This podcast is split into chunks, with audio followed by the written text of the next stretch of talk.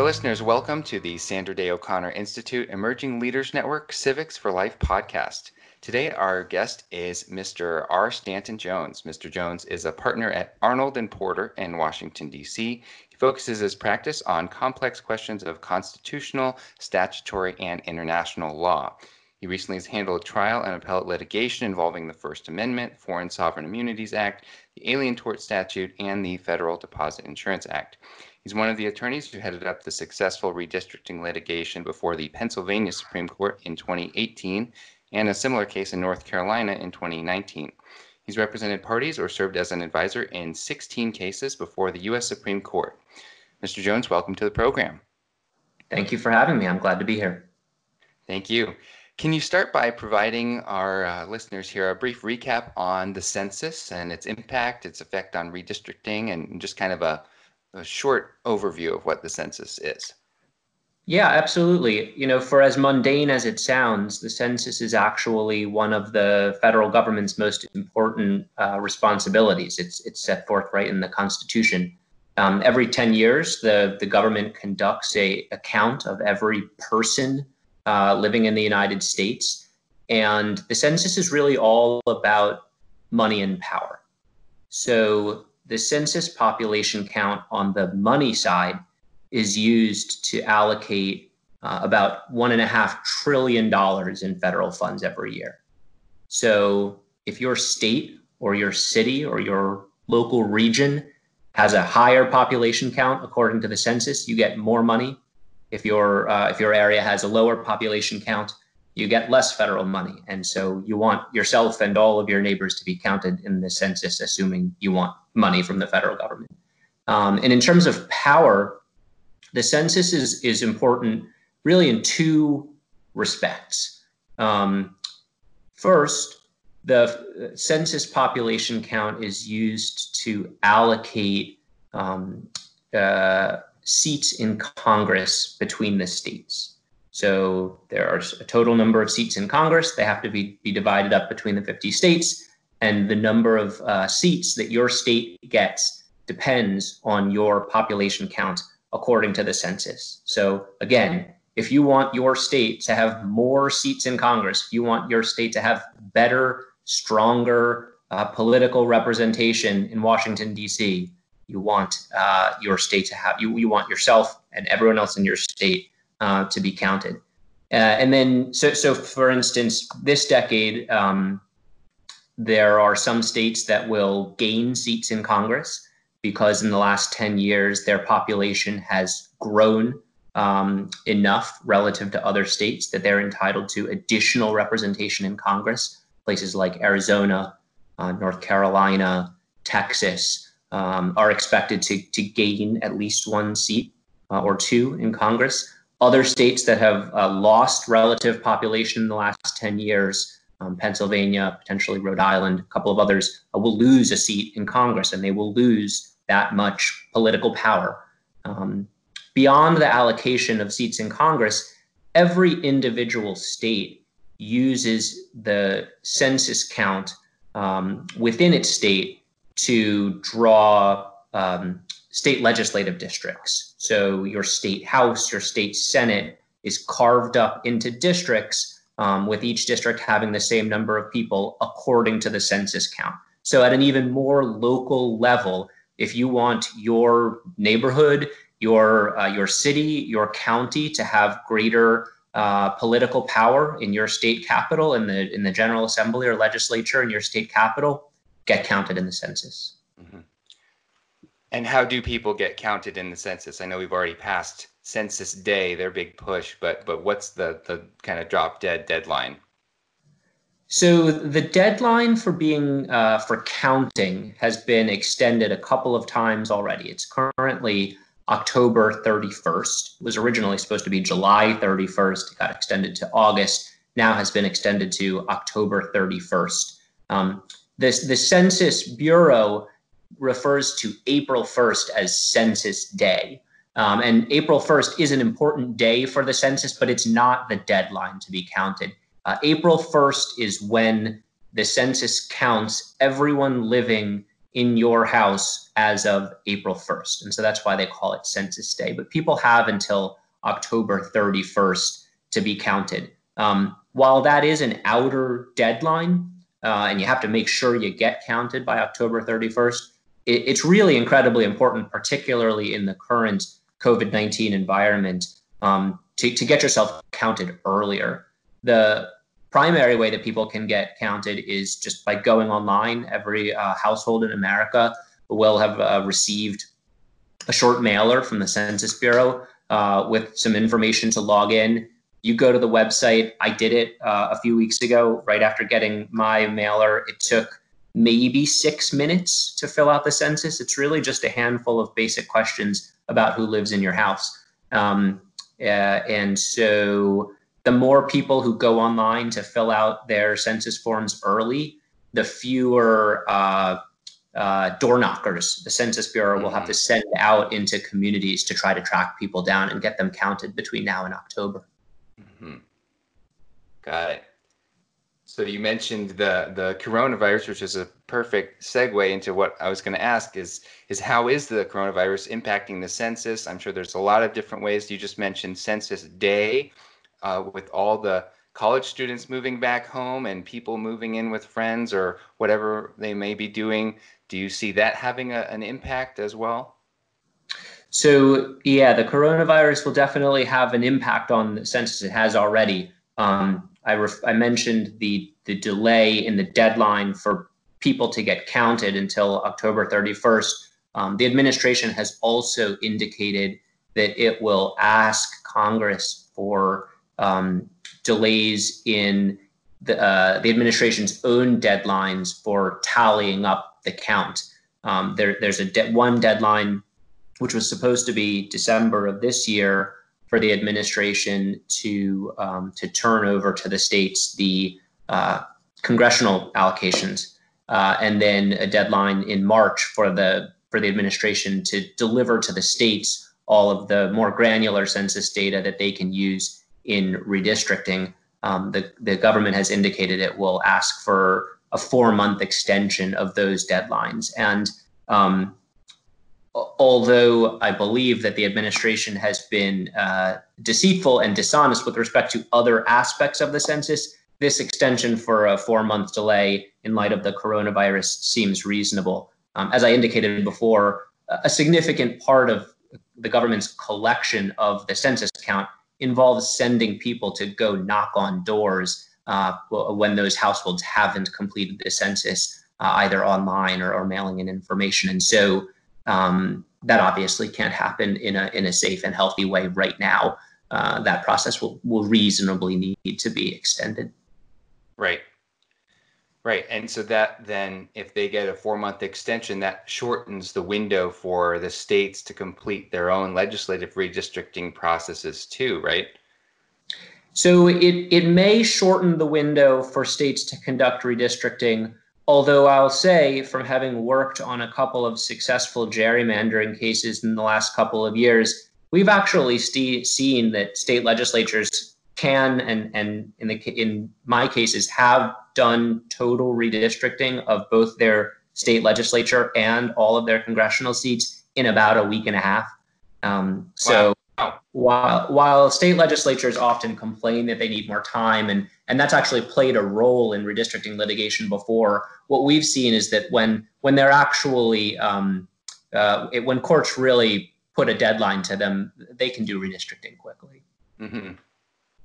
Wow. And uh, if we have time, I want to circle back to the, the cases that you worked on in, in uh, the gerrymandering cases. But but sticking for now with, with the coronavirus, uh, what about elections? How is the virus uh, expected to affect elections? Uh, we, we just had this recent case in Wisconsin, which we might want to get into in more detail. But but the, the down ballot races other than the presidential election are all also happening this year. So what are what are the, the broad impacts that you see? Yeah, I mean, obviously the presidential election is important, but as I think more and more people have come to realize in recent years, those down ballot elections, uh, governors, state legislatures, state Supreme Court seats are, are incredibly important. And yeah, the, the COVID 19 pandemic will have a significant impact on elections nationwide. I, I don't think that there's anyone who's reasonably doubting that right now. Um, even in, in projected best case scenarios, there are still going to be limitations um, on the fall um, with respect to, to social gatherings and um, and restrictions in terms of social distancing. Uh, so, you know, in terms of the elections, you've seen certainly an impact on campaigning, right? The, the candidates can't have any rallies, they can't give any speeches in front of big crowds. Um, they can't attend in-person fundraisers, which I gather are important uh, to raising money. But in terms of the actual impact on on voting and elections, I think the most important thing is that this will just substantially increase the need for widely available uh, and accessible mail voting.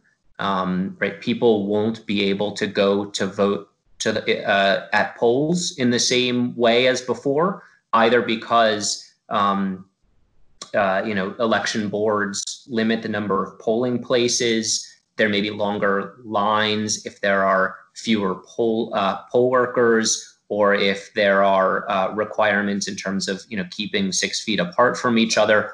All of this will just make it more important than ever, critically important, really, um, that that states ensure that mail voting is uh, widely available and actually made accessible to people. Mm-hmm. And and that that seems like a, a, common sense thing to me, but but I know there are folks with concerns about mail-in voting. Um, there's you know people some people say they're concerned about fraud other people are concerned about a partisan impact there was a really interesting study a paper that came out from some researchers at stanford university just this week saying that mail-in voting overall does not have any proven advantage for either party, which I thought was very interesting. So um, I, I, don't know if you want to comment on any of that.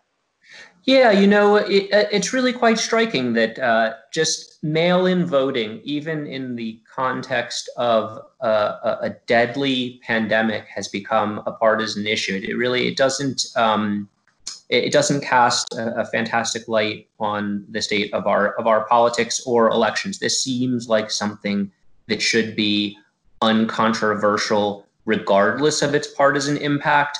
But when the partisan impact is unknown, or or even you know, according to to that study, um, not favorable to one political party or the other necessarily, it, it really seems like it should be something that every single state should be doing to make sure that um, as we are seeking to return to normal uh, in all kinds of different ways, that we not uh, lose access to just our basic uh, democracy.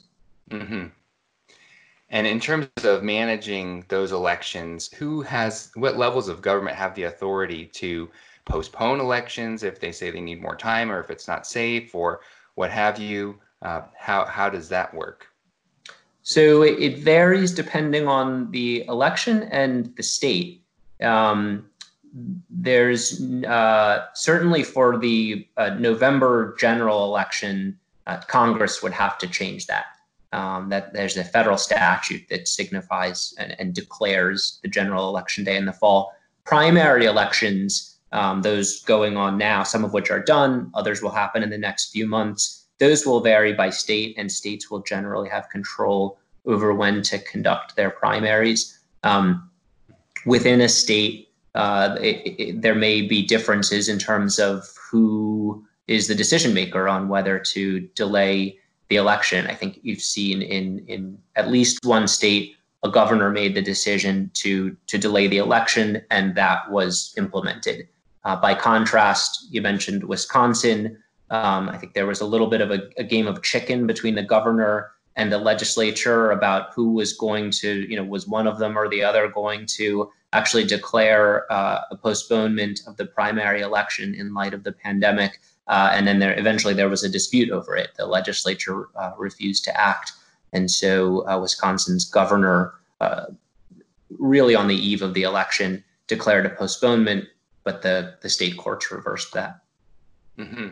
Right. Let, let's dive into that case a little bit more because it's been in the news a lot and I think it's a really important case. So, you already just gave sort of an overview Um, there was a back and forth dispute between the governor and the legislature over whether uh, to postpone the election or expand mail-in voting or or extend the deadline for mailing your absentee ballot. All these kinds of elements and it eventually reached the U.S. Supreme Court the day, uh, which ruled the day before the election in a case called Republican National Committee versus Democratic National Committee, which is a pretty striking name for for the case. So, so what happened overall, and what are the main takeaways? What do people in other states learn from what happened in Wisconsin?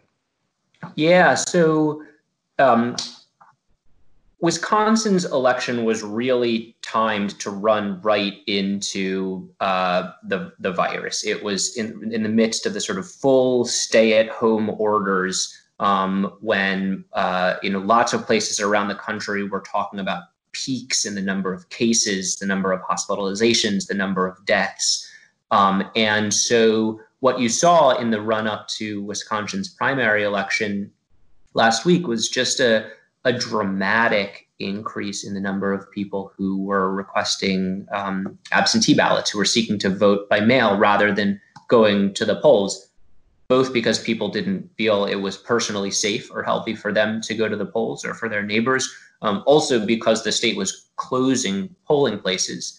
Um, in in Milwaukee alone, uh, something like 180 polling places was reduced to a total of five places where uh, people there could go vote in person. And so, because of this dramatic increase in the number of people in Wisconsin who were requesting um, mailed ballots, um, the the system was frankly overwhelmed. Uh, they were not going to be able to get uh, mailed ballots to everyone who requested them in time for election day and there were lots of questions and disputes about um, what were the deadlines for people to submit their ballots and what does that even mean. Um, a, a, lower federal court, a federal trial court in Wisconsin, granted the request by Democrats um, to extend the deadline so that um, all that needed to happen was that the ballot needed to be received by April 13th, which was several days after the election. Um, the Republicans appealed that all the way up to the U.S. Supreme Court, uh, which which changed it and said that the rule was that absentee ballots now must be mailed and postmarked by election day, which was Tuesday, April 7th. Uh-huh. And and what was the impact? I, I mean, the I know a lot of people were expecting it uh, to maybe favor Republicans, the ruling to favor Republicans, but in the end, the the uh, Democratic uh, candidate for the state Supreme Court ended up winning by a significant margin. So, uh, I mean, I just kind of gave away the punchline here, but what was the main impact? Yeah, so the Democrat won. The Democrat um, won the, as you say, the most important uh, contest that was on the ballot that day. It was it was a seat on Wisconsin's state supreme court. It was a hotly contested election, one that was projected to be close. Um, President Trump had weighed in several times, both at rallies and on Twitter, uh, expressing his support for the Republican uh, candidate to the Wisconsin Supreme Court. And so, so in the end, the Democrats won. So if the RNC thought that by litigating this case up to SCOTUS, they would be able to, to tip the election in their favor. Um, it obviously didn't work. Um, that said, tens of thousands of people in Wisconsin were disenfranchised and lost their right to vote by virtue of the US Supreme Court's decision. Um, and, and, in really arbitrary ways, people who uh, people who requested absentee ballots at the same time on the same day. Some of them received those ballots before election day in time to, to fill them out, get them to the post office, and get them postmarked on election day. Others didn't receive them until the next day or the day after that or the day after that. They lost their right to vote. Um, other ballots um, creating creating even more confusion um, because the Supreme Court's decision came so close to the election, the post office uh, just at the last minute turned on uh, special procedures to to um, isolate absentee ballots in the mail to separate them out from all the other letters and packages that people were sending to make sure that they um, get delivered promptly and to make sure that they have postmarks on them. That's something that the post office can do. Um, they can ensure that that absentee ballots, in particular, are moved more quickly and that they're all postmarked. But because that was done uh, literally on the eve of the election, other other ballots that were mailed within days before the election, uh, many of them were not postmarked, and so there there I believe are still outstanding questions of what to do with that. Yeah. Yeah. So I again, I'll, I guess I would just just ask what can the average citizen do in in their own state to make sure that as many people have the right to vote uh, as possible? So there will be um, enormous political movement and energy to try to increase uh, vote by mail between now and November in states across the country. Um, in some places, that will be feasible to accomplish at the level of the state legislature uh, with support by governors. Some states will will voluntarily amend their laws um, to reflect that voting by mail needs to be made more widely accessible and available than ever before in light of the pandemic. Um, in other states, it may uh, it may require litigation. So, you know, for the average citizen, um, people should just follow very closely. Um, you know, uh, state boards of elections will put out information, um, but it, it, may take it, it, may take a little bit extra in some places to figure out exactly how you're going to vote and to make sure that that it's that you do it uh, right and in time. Uh, but it, it's certainly never been more important. Mm-hmm. Mm-hmm. I'll just make one uh, comment on the the Wisconsin election of the here this this most important seat that you mentioned was the state supreme court. A lot of states don't elect their judges, um, and actually, I, I, I wonder. I'm not 100% sure, but it might be a minority that still do elect their judges, and, and that's one of the things that uh, Justice O'Connor worked on a lot is is trying to push states to get rid of elections for judges and replace them with what's called merit selection, where uh, judges are are rated based on their effectiveness and then appointed by the governor from uh, on a panel and things like that, rather than judges having to go out and raise money from people for an election where they might actually be ruling uh, in favor or against that person who just donated to them. So I, I don't know if you have an, an opinion on, on judicial elections in general. So um, there, there are lots of states that still use judicial elections. Um, it, it, seems like a system that is fraught with uh, potential for for conflicts. That said, um, there are there are a lot of good, honest judges who are elected. So I certainly wouldn't want to to cast aspersions too broadly. Mm-hmm. Very good. Well, we're we're just about out of time. Um, if uh, you know, you've done a lot of uh, important work on, on elections and gerrymandering and redistricting long before the current crisis, and, and yet this has kind of overtaken everything. So I guess if you can, uh, this is really unfair to ask of you, but if you can sum up uh, your work on those cases in Pennsylvania and North Carolina and, and what you were able to accomplish there and why it's important, I, I think that's important for people to hear.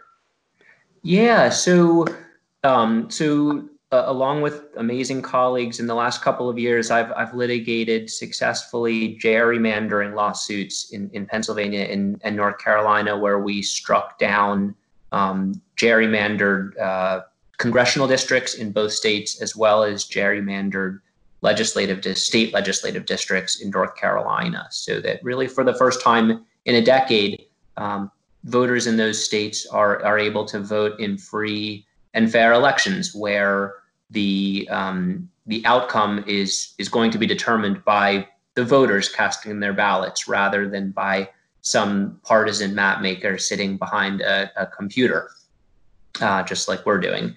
Um, and so that makes a big a big difference. And you know, we talked a lot about the census, and the census plays into redistricting and, and gerrymandering in in such an important way because when map makers, partisan map makers, are engaging in gerrymandering, what they're doing is manipulating the district lines to either include or exclude certain groups of people based on where the census says that they live. And so it's really the it's really the census data that forms the basic building blocks for political power in the United States at both the state and federal level.